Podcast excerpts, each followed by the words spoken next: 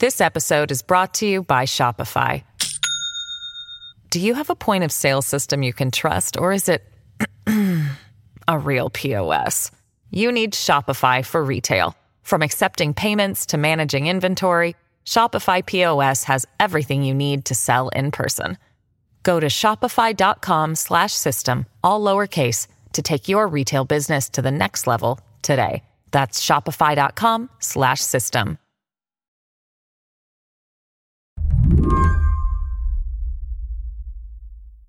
Hello. Do you want to start? Want to get into it? I called up Slate's Jordan Weissmann to talk about interest rates. Let me think. And that is the Federal Reserve once again raising its key interest rate by three quarters of a point in order to beat back inflation. So yeah, uh, it's interesting. I wanted Jordan to cut through the unvarnished air of panic I hear on cable news these days. What are the risks? It raises the risk that at some point at least, the Fed might overshoot and raise rates too much, pushing the economy into a recession that perhaps didn't need to happen. It's all the same thing fear of a recession as the Fed doubles down on its strategy of crushing inflation by jacking up the cost of borrowing. Will they end up overdoing it? Most likely, yes. So they've gotten themselves into this hole, and unfortunately, they don't know how to get out of this hole. There's no ladder out of this hole. People have to realize there's no ladder out of it. But Jordan, he hears all this and he thinks, well, yeah, panic is part of the point here. For someone like Jerome Powell, the chair of the Fed, pumping up interest rates is a way of communicating, saying, no more Mr. Nice Bank. It's a little bit of psychology, and I guess you could say he's, you know, it's not just psychological intimidation. He's also using interest rates as, you know, his his big stick to kind of beat the economy into submission. So, Jordan, is Jerome Powell, the chairman of the Fed, is he a bully? is he a bully? I don't think he's a bully. I, I don't think he's no. He's like he's kind of like chairman of the world though right now. Like he's chairman of the world economy. He's he's not just he doesn't just run the Fed. He runs everything. What Jordan means here is over the last few decades, the US made itself such a central node in the world economy that now every time rates go up, it tightens a vise globally. And we're about to find out whether some industries, even some economies, can take this pressure. If Jerome Powell is trying to bully the economy into submission, how's that working out? Oh, it's complicated. Today on the show, can the economy take Jerome Powell's heat? I'm Mary Harris. You're listening to What Next? Stick around.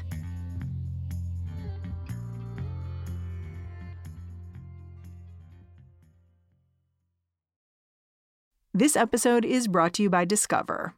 When it comes to your finances, Discover wants you to know they are the credit card that is always there for you. With 24 7 US based live customer service, everyone has the option to talk to a real person anytime, day or night.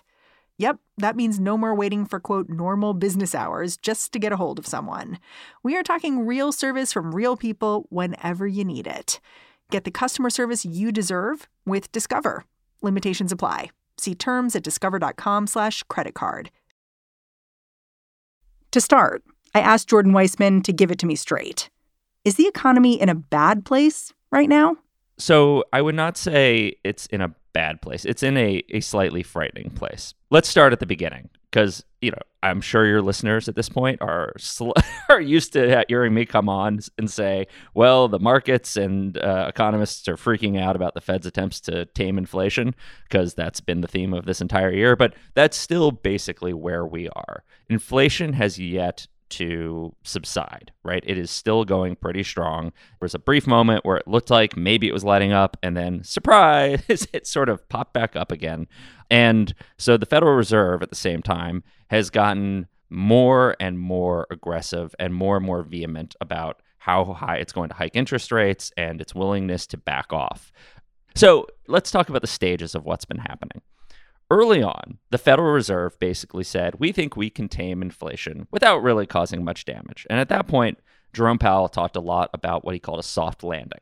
I, I also do think, and I, I think it's uh, more likely than not, that we can achieve what we call a soft landing. And, and they're, they're far more common in our history than is uh, than is generally understood, and that would be what you described, which is get inflation back under control uh, without a recession. Well, some of us in this room remember the 80s. The idea of a soft landing is that, you know, you can hike rates and bring down inflation and not cause severe damage to the economy, not plunge us into a recession. And there's some canonical examples of soft landings. The most famous one was in 1994, the uh, soft landing orchestrated by Alan Greenspan. But what people have kind of realized over time is that most most of those instances did not actually involve high or even rising inflation. They were more like cases where people thought inflation was coming and the Federal Reserve acted early and, you know, supposedly headed off inflation, prevented it from coming from from from spiking, and the economy did not crash. So what you're saying is when the inflation is already hot and heavy, it's hard not to crash things to fix it. Right. That's what history suggests. Uh, people have kind of looked back and realized there just aren't really any good examples of the Fed bringing down inflation for where it's been over the past year without also causing an economic crash or, or a recession. There just aren't. And so that, there's nothing great you can point to and say, oh, yes, they've definitely done this before. Um, and so as it got more and more difficult, as it became apparent that it was going to be more and more difficult to tame inflation, Powell's tone started to change. It went from oh yeah yeah we can we can do this soft landing thing we can we can land the plane gently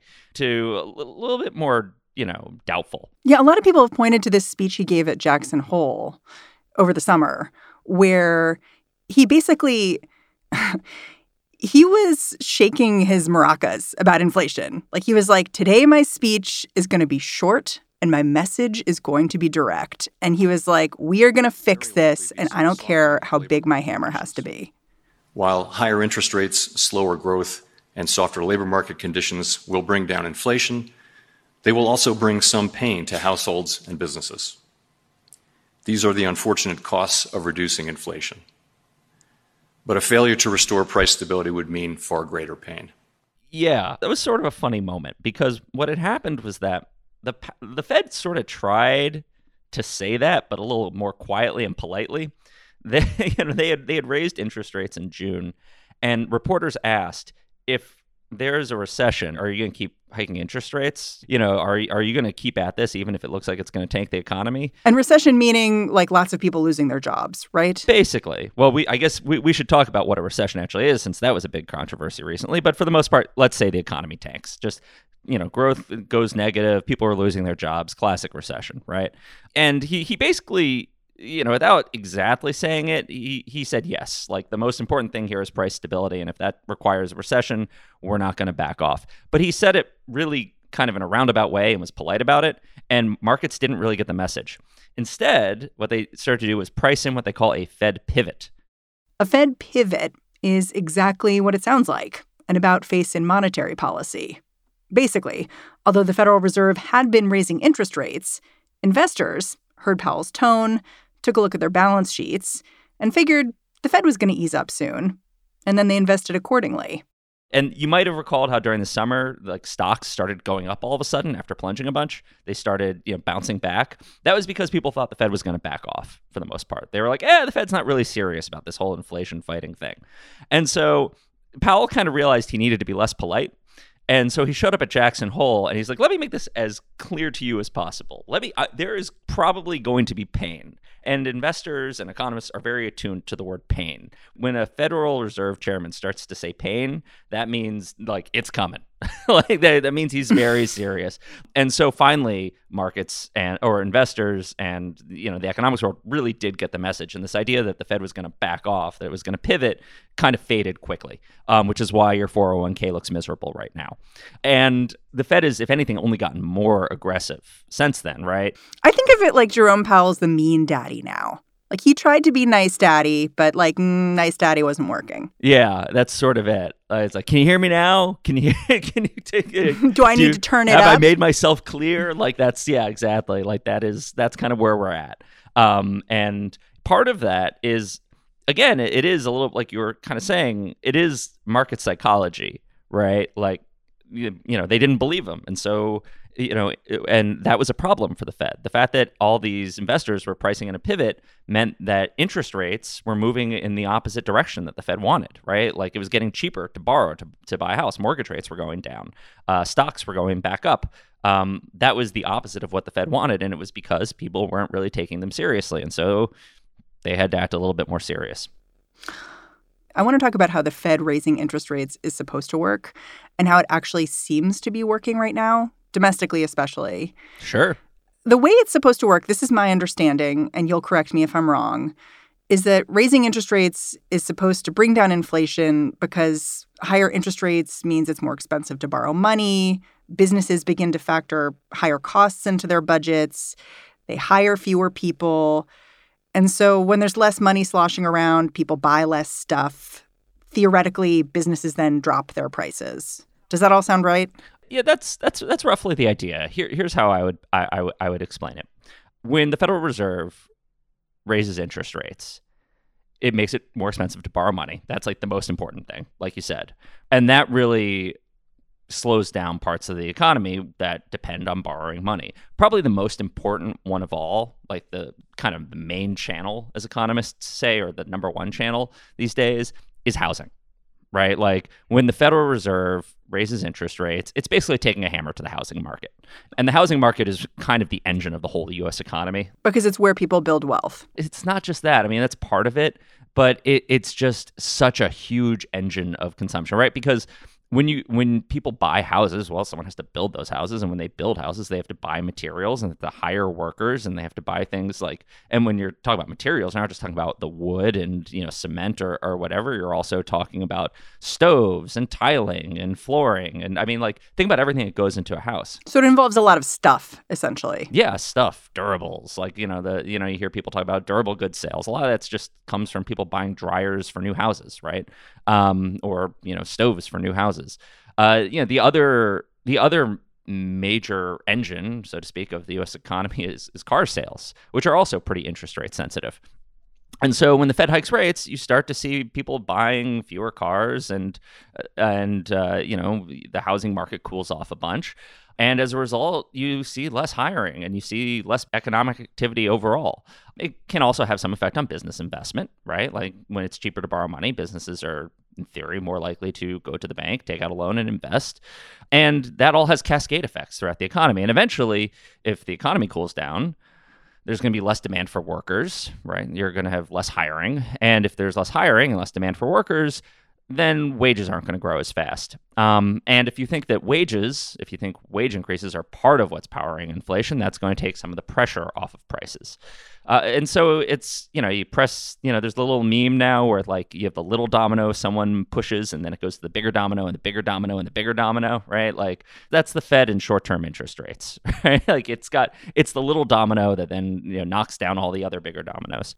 But something weird seems to be happening here, which is that the Fed is raising interest rates and job growth is still relatively strong. Like numbers came out last week, and while job growth eased, one economist basically said, if I'd just woken up from a really long nap and looked at these numbers, like I'd say, oh, pretty strong job market here. So it seems like this seesaw of raising interest rates should have an effect on job growth. It's not working the way the Fed anticipated, maybe. Sort of, yeah. And this is that this is one of the big issues that people have zeroed in on. Um, you know, some folks are, are have started joking that it's the the honey badger job market. It just does not give a fuck. Like the Fed can do whatever. and like, do we know why that's happening? People aren't entirely sure, but I think here's one important thing to keep in mind: monetary policy is not supposed to work instantly right? And this is this is actually a really important thing to keep in mind. It's actually it, it's key to one of the reasons I'm personally and a lot of other people are personally very nervous about what the Fed is doing right now.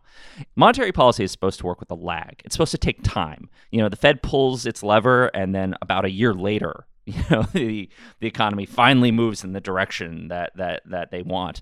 I'm oversimplifying a bit there, right? Like already we're starting to see the effects of interest rates on the economy, most notably in the housing market, where really things have slowed down. I mean, but still it takes time. So in your perfect world, would Jerome Powell be instead of stacking interest rate hikes one on top of the other, would the Fed be doing this like hiking an interest rate waiting three or five or six months, seeing what happens, and then reconsidering as opposed to one after another, the way that we're seeing now? I mean, there's definitely a contingent of people who are very worried out there. Like, you know, Paul Krugman, for instance, columnist for the New York Times, columnist for the New York Times, Nobel Prize winner. Uh, he's been out there essentially saying the Fed should slow its roll. A lot of other progressive economic voices have, have been kind of echoing that. So there, there is, there is concern, right, that the Fed is going to accidentally do too much too fast because we aren't going to see the effects emerge immediately, right? That you know, it's um, it's like you're making a soup, right? Uh, because I was making soup last night, and let's say you're making broth, and the the sauce hasn't like the broth ha- is probably going to reduce, right? Like you're going to boil it for a while, but you add a ton of salt at the beginning, and you know if if you add too much salt at the beginning, it's inedible. Yeah, exactly. Then your broth reduces too much. You boil too much of it away, uh, and you're going to be in trouble. It's going to be too salty. Like that's that's kind of that's where my mind is because I'm trying to uh, take care of this cold I'm dealing with with chicken soup. Um, but anyway, so that's so that's but that's kind of people are worried that the you know that the time delay is going to lead the Fed to make a mistake here. When we come back how what happens in the American economy ripples out across the globe.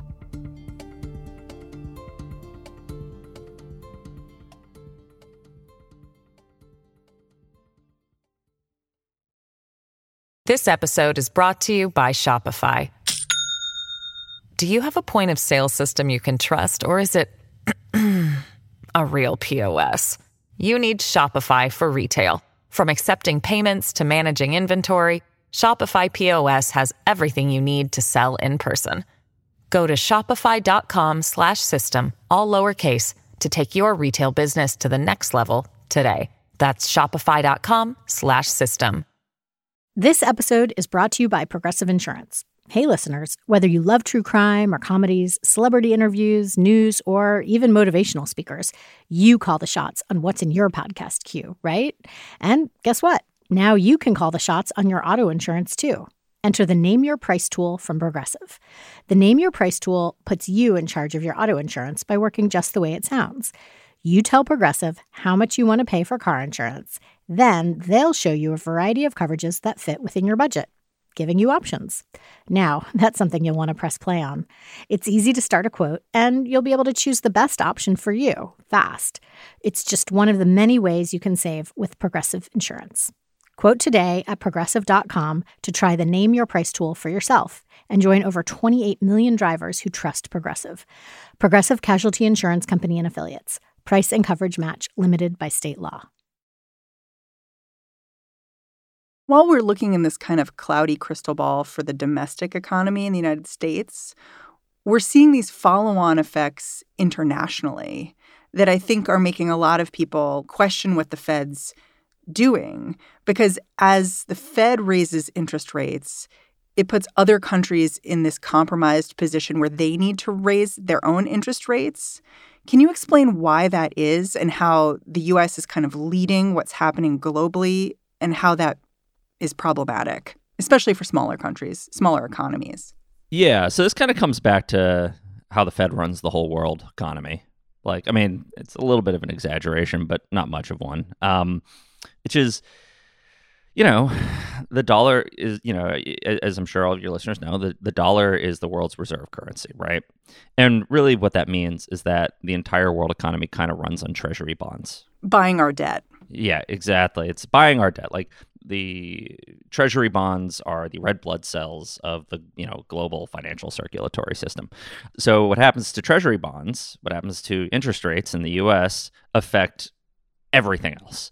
So when the Fed hikes interest rates, why is this bad for a small country or a, sm- a developing country like Colombia or Indonesia? Typically, developing countries have to hire offer higher interest rates on their debt to borrow, right? Because they're a little riskier. And when people like investing them when interest rates are lower in developed countries. So if you, if you if treasury bonds are, you know, you can only get 1% interest on them, you go and you buy debt in in, you know, Colombia or Malaysia or Indonesia, right? Because they're going to be offering 3%, right? But then let's say interest rates start rising in the US. Well, okay, now you can buy this you know the safest asset in the world you know the US treasury debt has the full faith and credit of the United States government and it's going to offer it's going to be you can make more money on it so people are going to start buying treasury bonds instead and they're going to take their money out of developing countries which are riskier and they're going to just buy American assets and this is a problem for developing countries because one, it means people start are selling their debt, but also it means they're selling off their currency, right? And that drives down the value of their currency. Their their currency starts to depreciate. The dollar gets stronger and the Colombian peso starts falling in value. But it's especially a problem if, for instance, their banks right owe money in dollar owe dollars elsewhere right? Because all of a sudden they are they have to spend more. Yeah exactly. Let's say colombia's banks have dollar denominated debts uh, they borrowed in dollars. That means they have to pay back dollars which are now more expensive in pesos. And so that can cause problems for their financial system and so what they're forced to do then is raise their own interest rates, right? Because they need to attract money back into their country or keep money from leaving their country. So all of a sudden you see a snowball. Exactly. It's uh, you get these knock-on effects. And so developing countries are in this position where they either have to worry about their currencies or and or they have to raise interest rates which could slow down economic activity or which could slow down their economies the same way the Fed is slowing the US economy by raising interest rates. So it's what what happens here in the U.S. affects everybody. Um, and people have asked Fed officials, you know, do you care? Right? like, you know, you know, I mean, the UN literally just put out a statement like begging developed central banks in developed countries to stop hiking because they're worried it could cause a global recession. And aside from these kind of financial effects, they're also just worried that a, a recession would kind of hurt uh, poorer nations. But you know, the Fed has said yeah, we're aware of what's happening in the rest of the world and how that could affect the US. Like if there's a global financial crisis, that would affect us. But our priority, our obligation is to the US economy. And we are going to do what is necessary to fight inflation here in the US. They are going to focus on domestic issues. Which which to be fair, I feel like that is the Fed's job. You can't really blame them for saying the true thing out loud, which is they are tasked with fixing the American economy. So that's what they're going to try to do. Yeah, no, I, I tend to agree. You know, the Fed, if the Fed had to actually take into consideration you know, the condition of every emerging every emerging economy in the world, I mean, it, it couldn't do its job. Like it just like it's you know its job is to balance stable prices with you know the maximum possible employment, um, right? That that's that's its mandate. Make sure employment is as high as possible while inflation is also stable. And so yeah, it, it it is not the Fed's job to think about Malaysia or or Colombia, in, except insofar as you know crises in other parts of the world could affect us. Um, that said, I think what it points to is this issue that when the Fed starts getting really aggressive about interest rates, it can cause unexpected problems. And that's I think that's kind of the bigger issue is that what the you know people are a little worried that it might be dancing around a minefield right now and you know we don't know if something's going to explode as a result of what it's doing. But just to play devil's advocate, is it possible that the world economy has gotten hooked on cheap money and so we would have needed to fix this anyway? No, I mean I really don't like that phrase cheap money because like the idea is that like interest rates should be expensive or should be at a certain level. Fundamentally interest rates need to be at the level that facilitate a healthy economy. And if that means they need to be low in order to get people to invest and for there to be full employment, then they should be low if it's appropriate to have them a little higher to head off inflation, then then they probably need to be a little higher. But like there's no natural place where interest rates really belong. A lot of people act like that. Like it's a moral good right, for them that, to like, be high because you're you're paying for what you borrow. Right. And there are also like a lot of the people who act like that tend to be older bankers who kind of grew up in one environment and got used to it and that was all they knew. And so like they just Yeah, 12% interest rates in the 80s. yeah, exactly. And so to them like there's something offensive about a different environment where interest rates are low. Um, but interest rates are like they're a tool, right? Millennials with your avocado toast and your low interest rates. yes, that's exactly avocado toast and low interest rates. Okay, so we've laid out all the problems you see with the way the Fed is dealing with the economy right now, domestically, internationally. And I know that you've compared the Fed raising interest rates to giving the economy chemo, just kind of blasting it mercilessly. Yeah. But the thing about chemo is that you do it because there is not an alternative.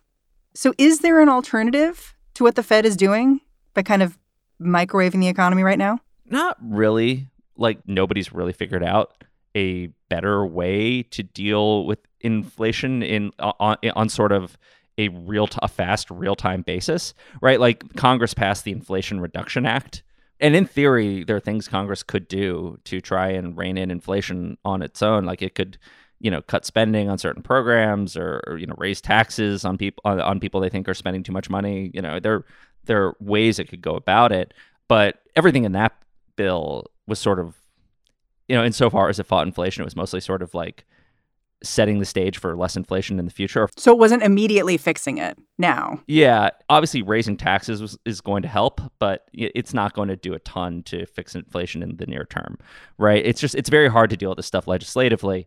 And so the Fed has these kind of not very elegant tools at its disposal which kind of affect lots of different things and if you think of inflation as a cancer, something that can you know it start the the cells the cells start to grow out of control and then can eventually just kill the economy if you let them fester for too long.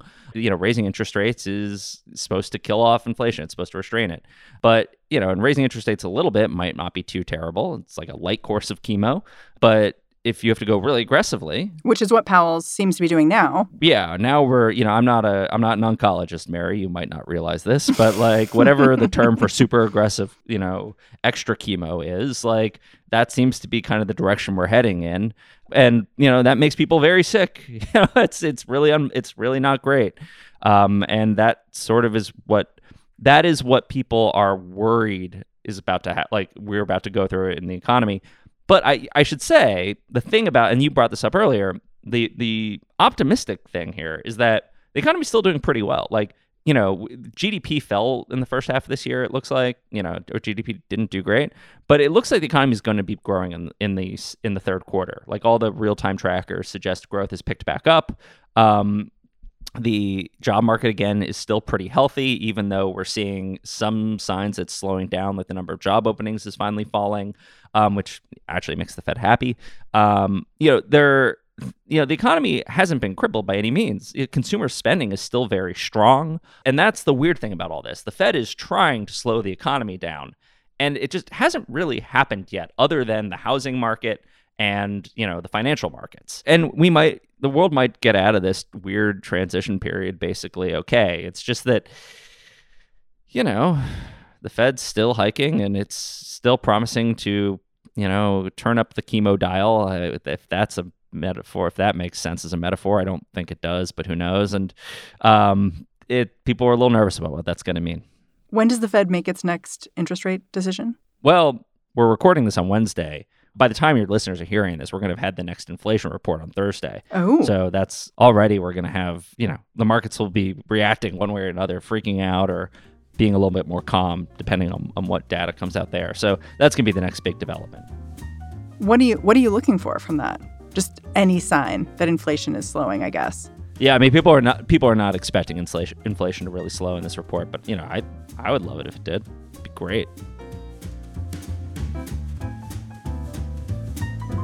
Jordan Weissmann, I'm super grateful for your time. Thanks for joining the show.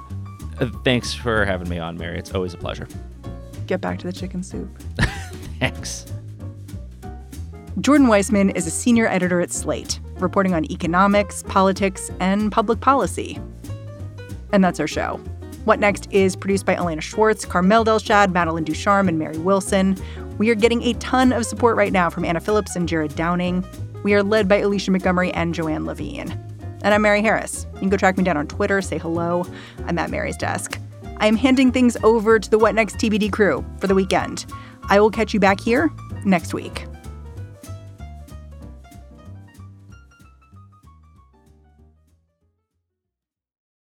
This is the story of the one. As a maintenance engineer, he hears things differently. To the untrained ear, everything on his shop floor might sound fine but he can hear gears grinding or a belt slipping. So he steps in to fix the problem at hand before it gets out of hand. And he knows Grainger's got the right product he needs to get the job done, which is music to his ears. Call, clickgrainger.com, or just stop by. Granger, for the ones who get it done.